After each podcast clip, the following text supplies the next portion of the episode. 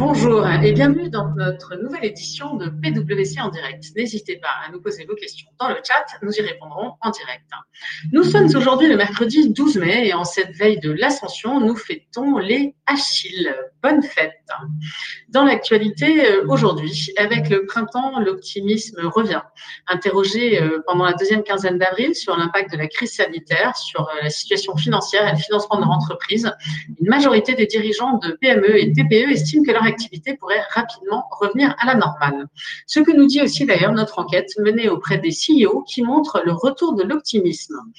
Deux tiers sont optimistes à un an et près de 90% à trois ans. Qui a dit que les Français n'étaient pas positifs Cocorico, cinquième fournisseur d'énergie en France avec près de 300 000 compteurs conquis en cinq ans, EK Water espère lever jusqu'à 44 millions d'euros sur les marchés pour atteindre le cap du million de compteurs en 2025. Rançon logiciel. Les assureurs pourraient se voir interdire de payer les rançons lors des cyberattaques. Accusés d'encourager les cyberattaques en prenant en charge les rançons réclamées aux entreprises par les hackers, les assureurs demandent au pouvoir public une clarification. Affaire à suivre. Pas tout à fait prêt à ranger nos pantoufles. Selon un sondage mené par Robert Half, un télétravailleur sur trois pourrait démissionner s'il devait retourner au bureau à plein temps. Rien ne se perd. Les lunettes de Zach donnent une seconde vie aux montures inutilisées. Cette start-up, dont le premier magasin ouvre le 19 mai, collecte et reconditionne les anciennes paires de lunettes pour les revendre ensuite comme neuves. McDo réduit le plastique, utilise des œufs de poule élevés en plein air et maintenant s'attaque à la valeur nutritionnelle de ses produits. En effet, ils vont adopter dès cet été le fameux Nutri-Score pour l'ensemble de leurs cartes. 19 mai, ça ne vous a pas échappé, c'est le jour J. Les terrasses rouvrent et nous sommes impatients. Plus de deux tiers d'entre nous ont déjà réfléchi à où ils vont aller et avec qui ils comptent s'y rendre. Et vous, prêts pour le grand jour? Place à notre sujet du jour, le monde du travail durant la crise, quelles sont euh, les tendances? Notre étude mondiale, Hawks and Fears, qui a été réalisée auprès de 32 500 salariés dans 19 pays, est vraiment euh, devenue un outil de référence pour décrypter les évolutions du monde du travail, comprendre les opportunités et les défis perçus par les collaborateurs et voir comment euh, tout le monde s'adapte à cette nouvelle phase. Évidemment, nous attendions avec beaucoup, beaucoup d'impatience les résultats de cette nouvelle édition. Alors, j'ai le plaisir d'accueillir aujourd'hui Pierre-Antoine Ballu, associé responsable des activités People and Organization au sein de PwC, Joachim Donden, senior manager au sein de People and Organization, et Mamor Fall, senior manager au sein de People and Organization. Bonjour à tous les trois. Bonjour. Bonjour. Bonjour Cécile. Alors peut-être une première question pour toi, Pierre-Antoine. C'est quoi les grands enseignements de cette étude?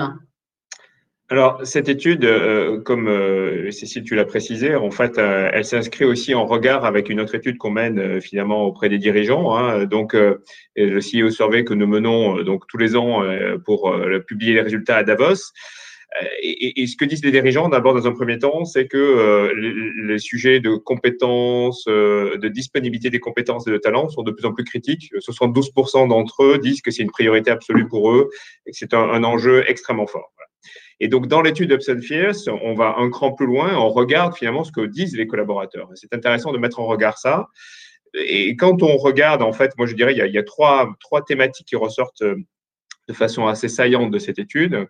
Un, euh, c'est euh, l'enjeu de la digitalisation et l'impact du digital sur les organisations qui s'est accéléré avec la crise que nous voyons tous, et donc du coup qui pose à la fois des questions, c'est-à-dire en même temps un enthousiasme sur les opportunités que ça peut créer et en même temps euh, une anxiété, un caractère un peu anxiogène, euh, avec une, une, crainte de voir certains métiers devenir obsolètes, donc qui apparaît euh, de façon assez manifeste donc au sein de l'étude. Le deuxième sujet, c'est le sujet de l'inclusion on voit bien que finalement, euh, les débats euh, sur l'égalité homme-femme euh, sont quotidiens et font l'actualité hein, en France actuellement avec des projets de loi. Et, ça ressort de façon très claire dans notre étude, mais en, mettant aussi finalement le doigt sur les enjeux de la diversité et les inégalités, notamment sur l'accès à la formation, euh, et sur les inégalités hommes-femmes euh, qui ont peut-être été magnifiées, entre guillemets, au travers euh, finalement de la situation du télétravail. Et, donc ça, c'est un, élément aussi à retenir.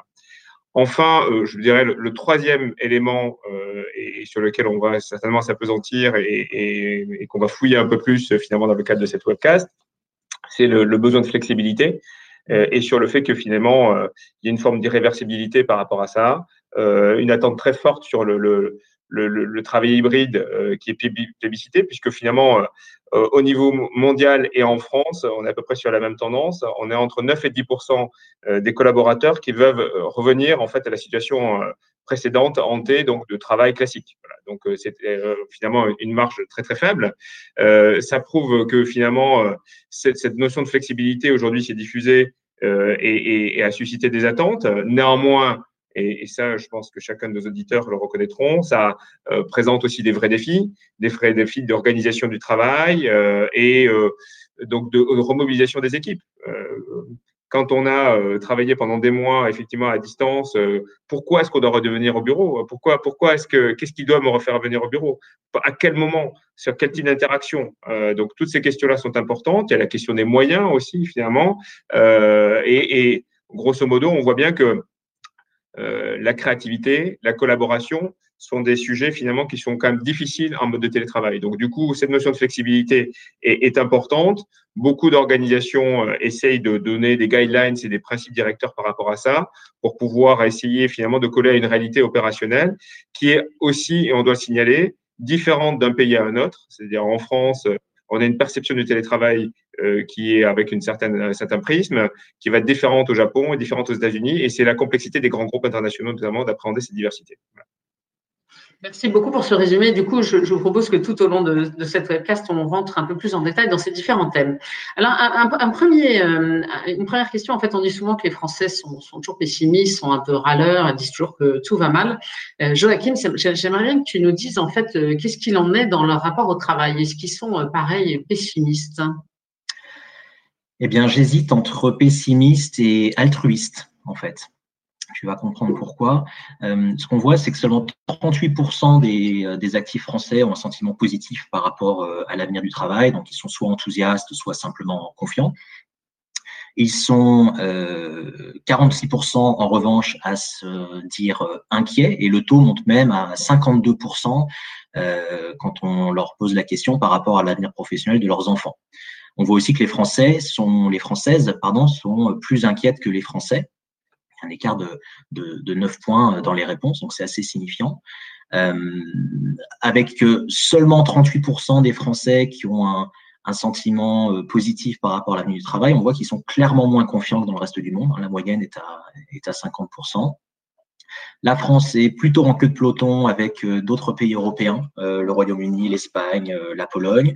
les Français sont heureusement par rapport au travail moins déprimés que les, travailleurs japonais, qui sont vraiment tout en bas du tableau et à un décrochage.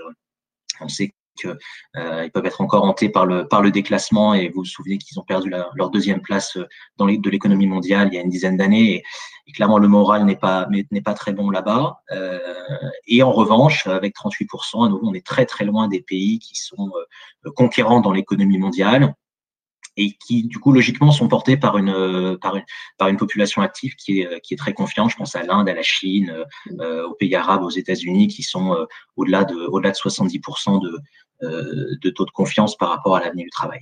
Alors l'explication, on la trouve euh, notamment dans la peur de l'automatisation, euh, la disparition du, du salariat classique. Il y a un chiffre intéressant, hein, plus de la moitié des Français euh, estiment que l'emploi traditionnel aura disparu euh, dans le futur. Alors on n'a pas chiffré euh, l'échéance de temps, mais il y a une vraie inquiétude par rapport à, cette perte-là, davantage que dans les pays européens. Et puis les Français sont surtout inquiets par rapport à, l'automatisation. Euh, donc 60% d'entre eux s'inquiètent euh, que l'automatisation va mettre en péril l'emploi de manière générale. Et alors, ce qui est très intéressant, et je reboucle avec mon point sur l'altruisme euh, d'il y a un instant, c'est que on s'aperçoit qu'ils sont davantage inquiets pour les autres que pour eux-mêmes, puisque le taux d'inquiétude est seulement de 38%, quand on leur demande quel sera, quel risque d'être l'impact de l'automatisation sur des profils comme le vôtre, des gens qui occupent le même, le même emploi, qui ont le même type de compétences que vous. moins de 40% sont inquiets. Et ils se disent en revanche 60% inquiets pour la population en général. Merci beaucoup pour cet éclairage. Mam, est-ce que tu peux nous dire si c'est pareil pour toutes les classes d'âge? Est-ce que tout le monde le perçoit comme ça ou est-ce qu'il y a des différences? Il y a des différences et de ce point de vue-là, moi, ce que je trouve euh, très intéressant euh, euh, comme observation, c'est d'aller écouter ce que nous disent les plus jeunes. Quand je dis les plus jeunes, c'est les 18-24 ans, un petit peu comme un indicateur avancé des, des, des transformations à venir sur le monde du travail. Ils sont très en prise avec l'économie de plateforme, avec, je dirais, j'aimerais bien, si je le pouvais, demander à, à nos auditeurs combien d'entre eux maîtrisent et utilisent euh, tous les jours ces plateformes, les réseaux sociaux et donc tous ces euh, relais de l'économie de demain ils sont 50% d'entre eux à nous dire que euh, ils pensent que les avancées technologiques vont rendre leur métier euh, auquel on les prépare aujourd'hui, parce que beaucoup sont encore en formation initiale, obsolètes.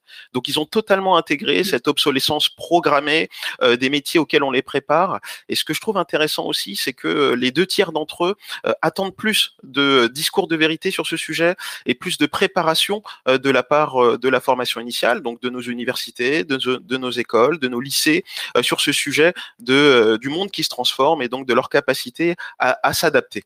Donc, euh, je disais, euh, pour moi, je, je, je pense qu'on retrouve cette, je dirais, cette, ce réalisme de leur part dans, je pense, cette, cette, prise et ce contact quotidien avec le, le ce qui se passe depuis, depuis deux ans, c'est-à-dire la multiplication par deux ou trois des livraisons de repas par les, les plateformes, sans, sans, les citer, dont nombre d'étudiants d'ailleurs travaillent à côté de leurs de, de, leurs études, je dirais, euh, participent même à cette économie de, plateforme. Ce que je trouve aussi intéressant, c'est que euh, ils sont plus réalistes, plus méfiants, euh, mais pourtant ils sont davantage mieux préparés que les autres. Et donc c'est ça qui doit nous alerter. Euh, Aujourd'hui, ils ont deux fois plus d'opportunités de développer leurs compétences, euh, et, euh, et ce malgré, je dirais, encore beaucoup d'investissements, euh, d'ambition du gouvernement et puis de l'Europe sur la formation continue, avec la mise en place des opérateurs de compétences, de France Compétences, des conseillers en évolution professionnelle, c'est-à-dire tout un mouvement qui est fait pour permettre à tous d'avoir une égalité euh, des chances dans l'accès à la formation et pourtant qui se traduit euh, pas encore euh, dans les chiffres. Donc très intéressant d'écouter les jeunes de ce point de vue-là. Merci beaucoup. Donc, je vois bien un peu de méfiance quand même hein, dans l'avenir, dans l'avenir du travail et, de ce qui va se passer. comment ils, perçoivent leur situation aujourd'hui, en fait, dans leur travail aujourd'hui, dans, dans les circonstances qui se passent? C'est quoi le retour là-dessus? Là aussi, euh, intéressant, j'élargis euh, au-delà des jeunes pour, pour parler de l'ensemble, l'ensemble des Français.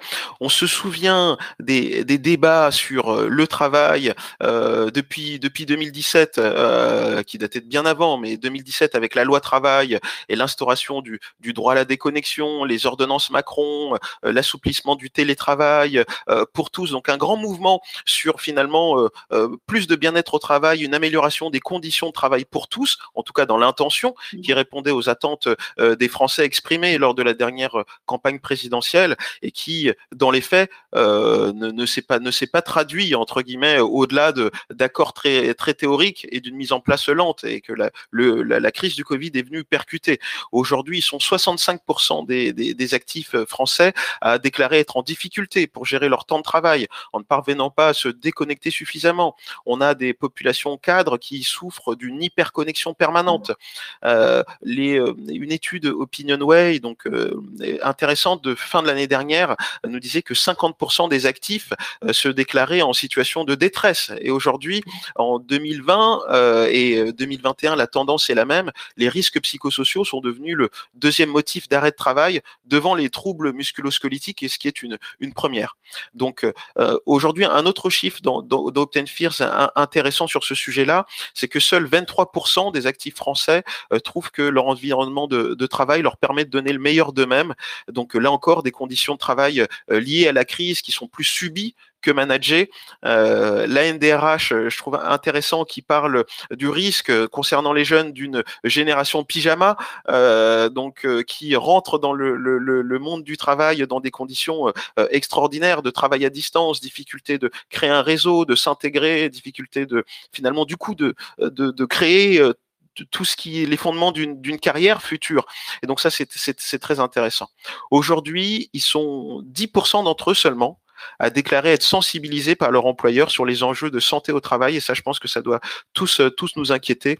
On observe, euh, nous, PwC, peu de programmes sur ces sujets euh, en entreprise, au-delà du minimum légal, et encore moins parmi ces programmes, je dirais, d'intégration dans une vraie stratégie cohérente qui prend, je dirais, en compte l'espace, donc le lieu, le temps, les horaires, et puis l'action avec la mise en mouvement de l'organisation, les outils, les modes collaboratifs dans l'organisation. En effet, c'est édifiant euh, ces chiffres, Mam. Merci beaucoup, euh, merci beaucoup pour ce partage. Joachim, je me tourne vers toi pour parler un peu euh, télétravail en fait. comment est-ce que qu'est-ce qui demande en fait les, actifs aujourd'hui entre télétravail, souplesse, les fameuses pantoufles, génération pyjama, on en est où? Effectivement, le, télétravail, c'est une, attente, une attente majeure hein, des, collaborateurs maintenant. Pierre-Antoine le disait un petit peu en introduction avec seulement euh, euh, autour de 9-10% des, travailleurs ou des télétravailleurs qui veulent revenir à un, mode de fonctionnement euh, hanté. ce que nous dit l'étude, c'est que ceux dont le travail à distance est possible, donc c'est-à-dire à peu près la moitié des répondants, et c'est un taux qu'on retrouve aussi ailleurs dans d'autres études, ceux-là, ils veulent clairement et massivement du travail hybride à l'avenir, donc un mélange de présentiel et de distanciel. Euh, c'est 72% en France, c'est très exactement le même niveau au niveau euh, mondial dans notre, dans notre étude. Euh, les variations sont relativement faibles d'un pays à l'autre, ce qui est intéressant. Donc, il y a vraiment un consensus, non seulement en France, mais mondial autour du travail hybride. Même si les Français sont légèrement plus conservateurs qu'à l'international sur certains autres aspects, euh, le 10% que j'évoquais, c'est un chiffre mondial pour ceux qui veulent un retour complet au bureau. Ils sont un peu plus nombreux en France quand même, autour de, autour de 14%, euh, et ils sont un petit peu moins nombreux euh, qu'ailleurs à préférer le tout virtuel. Mais néanmoins, la tendance est là et elle est, massive. On, constate aussi qu'on a environ un actif sur cinq parmi ceux qui télétravaillent toujours, hein, euh, qui craint un retour euh, en arrière au 100% bureau. Euh, en croisant différentes études, dont, dont, la nôtre, mais également des choses qui ont été publiées très récemment, on s'aperçoit qu'effectivement, on a autour de 20% des collaborateurs qui euh, aimeraient beaucoup pouvoir continuer ce mode de travail hybride dorénavant, mais qui craignent que ce ne soit juste pas possible dans leur entreprise. Et c'est ce qu'on appelle les entreprises boomerang. Euh, c'est-à-dire qu'elles se sont adaptées pendant, pendant la crise. Par la force des choses, elles ont été obligées de basculer sur du télétravail de manière plus ou moins massive, parfois 100% pendant les périodes de confinement, euh, mais elles veulent surtout revenir à la normale le, plus vite possible. Alors, au-delà de ces, euh, de, de, ces cas de figure, on voit que les entreprises, néanmoins, euh, réagissent, les, néanmoins, les, les entreprises entendent les, les, les, attentes des collaborateurs. Euh, il, y a un, il, y a un, vrai euh, phénomène, je trouve, de volonté de capitalisation. C'est-à-dire que euh, les dirigeants se sont aperçus que, euh, mine de rien, il y a plein de choses qui ont très très bien fonctionné pendant cette période, malgré toutes les difficultés, malgré la tension, malgré la Zoom fatigue, etc. Euh, des effets très positifs sur euh, les relations de confiance, euh, sur plus de délégation, plus d'autonomie. Donc les relations managériales sont, sont trouvées transformées. les entreprises ont souvent constaté aussi que par nécessité, les, les, les décisions ont été prises parfois de manière plus rapide, plus simple, et des processus ont été allégés, et elles veulent capitaliser là-dessus, surtout pas revenir à des lourdeurs, à des lourdeurs précédentes. Alors ça peut être un vrai choix une vraie conviction de leur part, notamment pour essayer de renforcer l'engagement, l'attractivité, euh, l'engagement des collaborateurs. Et puis ça peut être parfois de l'opportunisme aussi, on le voit, on le voit beaucoup, euh, de l'opportunisme pour pourquoi pas demain réduire les mètres carrés. Euh, ou s'appuyer sur des nouveaux modes de travail euh, comme, euh, comme un facilitateur, comme un adjuvant pour, pour rendre une réorganisation possible et, pourquoi pas des réductions d'effectifs, puisque c'est aussi malheureusement d'actualité. Et les, et, les, nouveaux modes de travail, les new ways of working, comme on les appelle parfois, peuvent être aussi utiles à cela. Alors peut-être juste un petit mot rapide sur, les, sur les différents types d'entreprises euh, qui, qui, se dégage en cette, euh, en cette période un peu charnière où on, entrevoit enfin un retour à, à une vie euh, à peu près normale. Au-delà des entreprises mouvrantes que j'ai évoquées, on aime bien nous parler d'entreprises Agora, qui sont la majorité des entreprises, qui sont celles qui euh, privilégient autour de deux jours de télétravail dorénavant, euh, parce que la sociabilité doit néanmoins se faire dans les murs de l'entreprise, le collectif prime absolument. Euh, c'est des entreprises comme euh, comme L'Oréal, comme AXA avec son sa grande initiative de smart working, qui laisse de la place euh, et, et, des marges de manœuvre au pays, mais qui donne quand même des guidelines générales. C'est la Société Générale qui a annoncé euh, euh, très très récemment euh, également une règle de deux jours de télétravail autorisé. Entreprise Agora. On a les entreprises hybrides qui poussent le curseur un tout petit peu plus loin, qui se stabilisent autour de trois jours de télétravail et qui nécessitent pour le coup d'avoir des rituels et des modes de fonctionnement beaucoup plus ritualisés hein, pour que le collectif continue à, bien fonctionner ensemble. C'est Google, par exemple, qui a annoncé très récemment également une cible de, de 60% des effectifs présents sur site à un moment donné et qui va autoriser quatre semaines par an de, de work from anywhere, c'est-à-dire que les, collaborateurs pourront être avec l'accord de manager à l'autre bout du monde pendant quatre semaines de l'année. Et puis, on a les entreprises beaucoup, beaucoup plus rares, euh, qui sont 100% digitales, qui sont plus radicales par rapport au télétravail. C'est quelques géants de la Silicon Valley, c'est parfois quelques startups. Euh, c'est PSA aussi, ça fait beaucoup de bruit euh, l'année dernière quand ils ont, quand ils ont annoncé ça. Au final, au global, je dirais quand même un consensus autour de deux ou trois jours de, télétravail avec tout ce que ça pose comme question d'organisation, d'efficacité d'équipe, d'innovation, avec des variations entre les pays, évidemment. Euh, on le voit dans les grands groupes internationaux. Et puis, Pierre-Antoine le disait en, introduction, ça oblige aujourd'hui les dirigeants aussi à euh, retrouver et à redonner du sens au lieu de travail. Pourquoi revenir au bureau? C'est un vrai, un vrai sujet d'actualité. Et alors, du coup, je rebondis, Pierre-Antoine, là-dessus, sur, les, le, senior management, en fait, l'encadrement de l'entreprise. De leur côté, quand ça se passe, le télétravail? Ça ne doit pas être si simple non plus? Tu es en mute, Pierre-Antoine, donc on ne t'entend pas. Désolé, j'avais coupé mon micro. Je, dirais, je dis c'est un point intéressant parce que finalement, on a une forme de, dualité ou de paradoxe. C'est-à-dire que je pense que les dirigeants ont bien compris l'ampleur euh, du changement euh, et, l'incidence que ça a sur les équipes, sachant qu'ils ont été rassurés aussi sur euh, finalement la productivité dans finalement cette période de télétravail. Donc, on pensait qu'à un moment donné, il y aurait une chute de productivité, ce qui n'a pas été le cas, voire parfois une amélioration de la productivité à certains égards.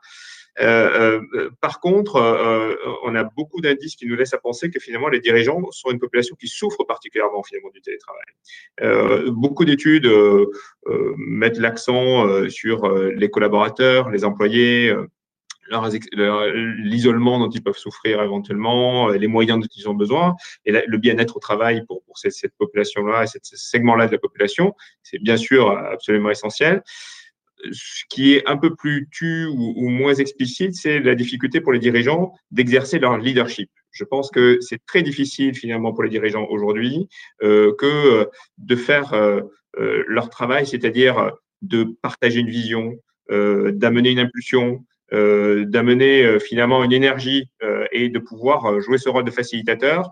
aujourd'hui, on sent une forme d'anxiété et d'usure en fait, euh, donc de la part des dirigeants avec lesquels on travaille, qui sentent bien que finalement ils ont peut-être pas tous les moyens pour pouvoir mener à bien ce rôle de leadership, et en même temps avec une intensité folle euh, où ils sont face à, tous les matins à un mur euh, de réunion où avant peut-être une simple interaction pouvait suffire, et maintenant c'est une réunion Zoom d'une heure qui est remplacée, et, et, et, donc une vraie difficulté aussi dans les décisions difficiles qui sont parfois à prendre dans cette période-là. Donc, euh, je, pense que ça, ça, mérite effectivement de le signaler. Euh, la population euh, des dirigeants n'est pas exempte finalement des enjeux du télétravail. Eh, merci beaucoup pour cet éclairage. J'aimerais bien revenir euh, vers toi, même sur la partie aspiration de, des, actifs aujourd'hui. Euh, qu'est-ce qu'ils attendent? Parce que tu, on, évoquait rapidement le sujet de la montée en compétences. J'aimerais bien que tu, tu m'en parles un peu. Alors, sachant qu'on est très très contraint par le temps, donc il va falloir qu'on soit hyper sélectif. Top, top. Eh ben, je, je vais l'être. Euh, Juste avant les attentes, je voulais rebondir sur un des éléments euh, que, dont a parlé Joachim avec ce, qui s'est passé euh, pendant la crise. Et je pense que on a aussi beaucoup de bonnes nouvelles. 40% euh, des 33 000 actifs qu'on a interviewés à travers l'étude nous disent avoir acquis de nouvelles compétences digitales pendant la crise. Et plus d'un tiers des personnes interrogées qui se déclaraient sans les compétences digitales adéquates avant la crise ont pu les développer. Donc ça, je trouve que c'est une, très belle nouvelle dont on doit tous se féliciter.